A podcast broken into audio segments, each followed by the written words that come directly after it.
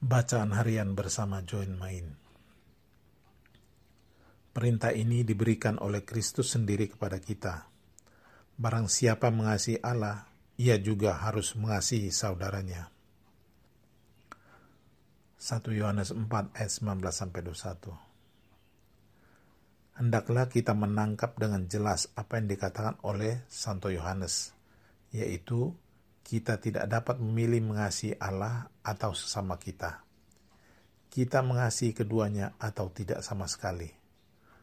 Dan makna kasih adalah kita bersuka cita dalam keberbedaan yang lain, karena kedalaman kesadaran ini merupakan kedalaman persatuan kita dengan yang lain.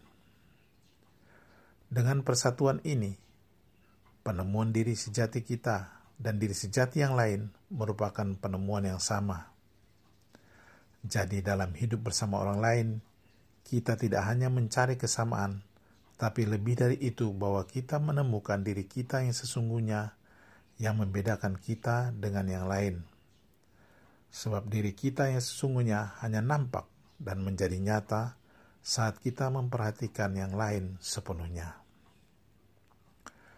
Dalam meditasi, kita mengembangkan kemampuan kita untuk mengarahkan diri kita sepenuhnya kepada Allah kita belajar untuk menerima sesama kita apa adanya, sama seperti kita belajar menerima Allah sebagai Allah.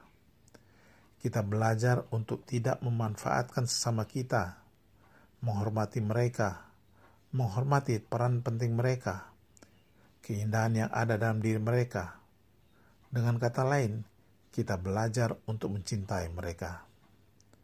Karena inilah doa menjadi sekolah untuk menciptakan komunitas.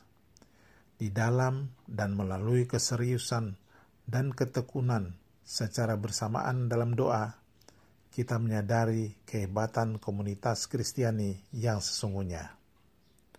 Word into silence. Refleksi.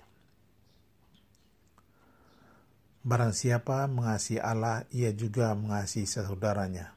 1 Yohanes 4 ayat 19 sampai 21.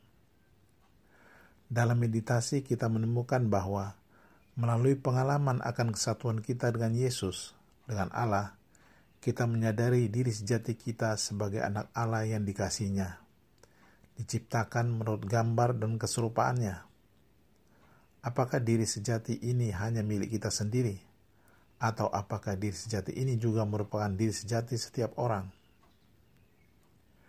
Melalui pengalaman meditasi, kita juga mengetahui dan memahami bahwa diri sejati ini bukan hanya untuk diri kita saja sebagai meditator, namun diri sejati ini juga merupakan anugerah dari Allah untuk setiap orang. Oleh karena itu, ketika kita menyadari akan hal ini, kita akan memandang sesama kita sebagaimana diri kita sendiri, yaitu sebagai gambar dan keserupaan Allah, sebagai anak-anak yang dikasih Allah. Dalam kesadaran akan kesatuan ini, maka kita menyadari bahwa kita semua adalah bersaudara, satu saudara dalam kasih Allah. Maka dengan rendah hati, kita akan memandang dan memperlakukan sesama kita dengan penuh sikap hormat, penuh kasih, dan menghargai keindahan yang ada dalam dirinya. Kita belajar memandangnya sebagaimana Allah memandangnya kita akan menghargai kehidupan sebagai ekspresi kasih Allah yang tanpa batas. Karena inilah, Pater John Main menyebutkan doa menjadi sekolah untuk menciptakan komunitas. Di dalam dan melalui keseriusan dan ketekunan secara bersamaan dalam doa, kita menyadari kehebatan komunitas Kristiani yang sesungguhnya.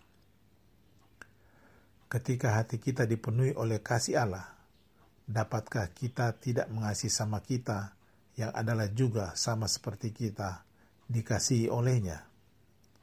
Tuhan memberkati.